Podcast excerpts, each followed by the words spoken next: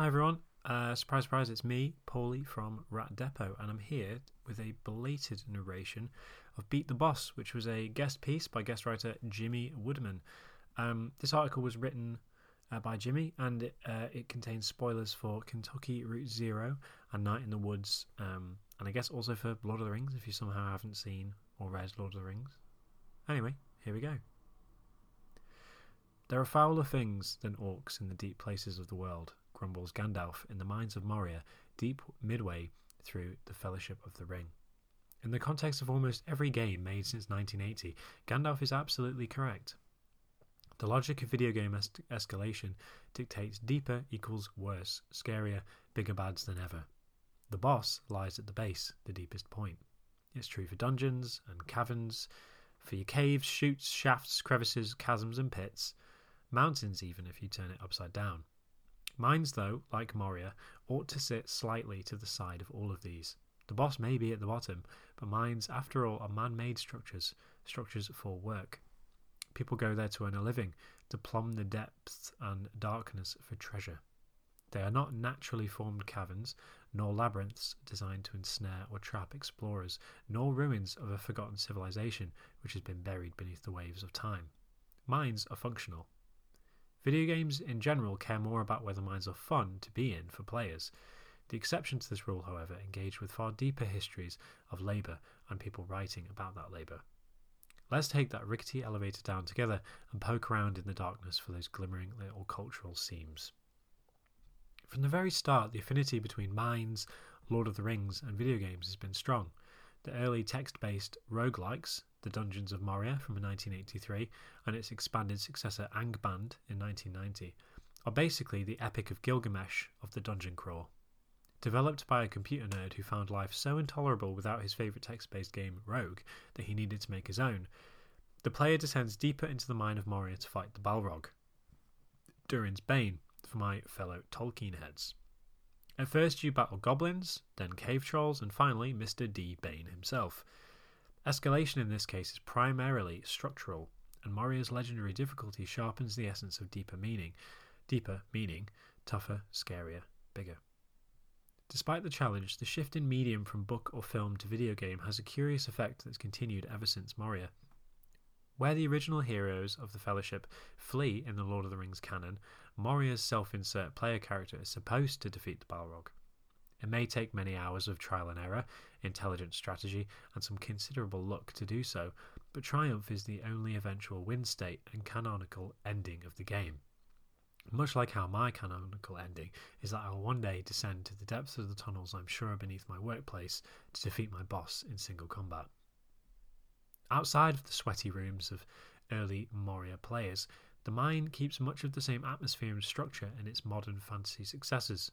Skyrim 2011 is littered with mines for the player to explore, mostly overrun by bandits or nasty spiders, but at the deepest point, treasure and a boss. So far, so classic. Terraria from 2011 and, duh, Minecraft from 2009 typify the exploration accumulation angle. What is most important and most common in these experiences is your bottomless appetite for loot and resources. The player journey is to become the baddest and toughest Hoover around, the greatest sucker up of stuff. As in Moria, these mines are environments made for the player to tame and conquer, a subterranean land of plenty. And, huddled in its lair like some evil beast, Le Voreux crouched ever lower, and its breath came in longer and deeper gasps, as though it were struggling to digest its meal of human flesh. This quote, taken from the uh, novel Germinal from 1885 by Emile Zola, is about a mine. More specifically, it is the first impression that a coal pit, Le Voreux, in rural Normandy makes on the protagonist and down on his luck mechanic Etienne Lantier. Is Le Voreux a place where a hero can descend into the dungeon, vanquish the monster within its pitch black heart, and then return to the adulation of the townsfolk who had been living in the shadow of its evil? No. This monster is inseparable from the town. It keeps everyone in the story, bosses and workers, old men and children, alive. That life is one of hard labour and hunger. The beast of Le Voreux is as unvanquishable as the economic systems which created it in the first place, as sprawling and incomprehensible in its totality as the global movement of capital and resources. The pit is exploitative, It is inhumane, and it is an immovable fact of these people's lives. Without it, what is there? This is what the above games miss about mines.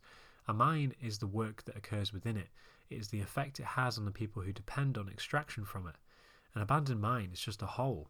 Most mines in the UK and the US are now holes. Both Kentucky Route Zero from 2019 and Night in the Woods from 2017 are about these holes.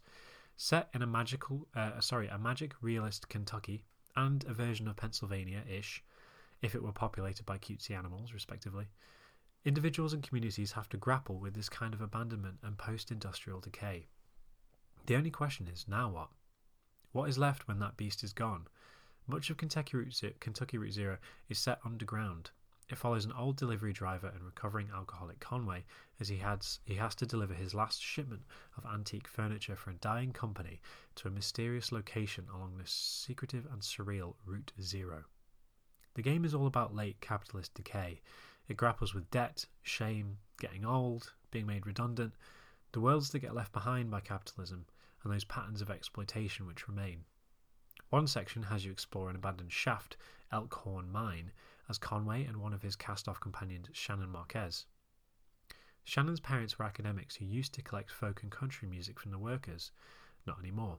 The place is closed.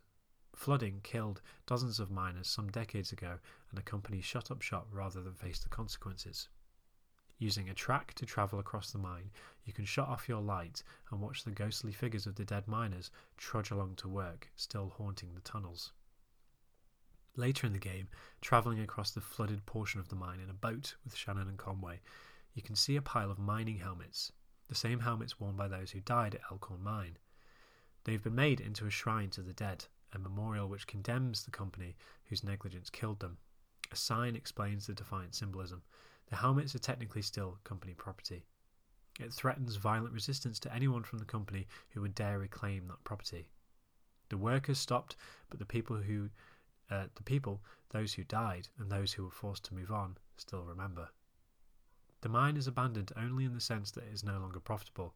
It still operates in the minds, hearts, and ghostly bodies of the people who truly depended on it and lived alongside it, for better or worse. There is also something else living at the deepest point of the mine in Night in the Woods. But it is something from another world, something completely alien and indifferent to the people of Possum Springs. It hungers ceaselessly. Long ago, a strange cult of town bigwigs began to capture, uh, kidnap children to feed it. In return, the entity gave Possum Springs prosperity. First, the mine comes, but what if that closes? Hey presto, a glass factory opens. But recently, no sacrifice can mollify it. The only real jobs are at corporate supermarkets outside of town, and Possum Springs is barely hanging on. At the climax of the game, our protagonist, Mae Borowski, finds out that a missing friend had been fed to this beast. He was a nobody, and the town needed the jobs to come back. But then, the cult that kidnapped and murdered him has the goal, the brass bloody neck, to ask that Mae and her friends take over from them when they die, to keep this beast fed and keep the cycle going. Earlier in the game, Mae can find a memento from her recently dead grandfather. It's a tooth. Specifically, it is the tooth of a mining boss. Her grandfather was a union man and miner.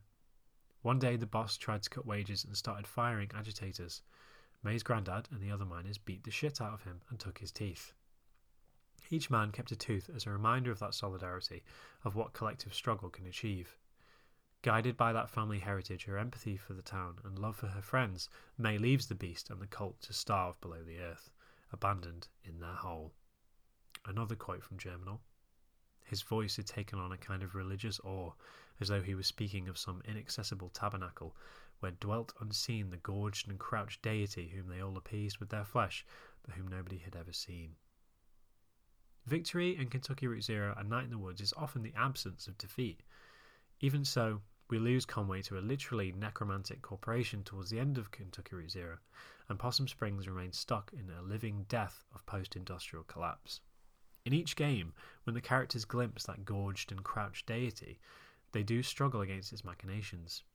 The memory of past solidarity meets the resolve to fulfill the promise of collectivism in the present day. These treatments of mines show something beyond the impulse to accumulate implied by Skyrim or Minecraft. They understand that extracting riches from beneath the earth really means to the people who have to do the extracting. They also understand that together, even dark, damp, scary holes in the bottom of the earth can be places of cherished memory, of community, of unwavering resolves. Together, it can be as simple as fighting your way deep as you can to fuck up the boss. And it's best to bring your pals along too. That's it. Thank you, Jimmy. Good friend, nice man, great writer, big nerd, Jimmy, everybody. If you've loved this article on minds and video games, keep your tits to the ground for more Jimmy Core content on Rat soon. As of recording this, Jimmy has released um, the first part of a new ongoing short story called The Devil's Tale, and you should check that out as well if you haven't already. That's all for today.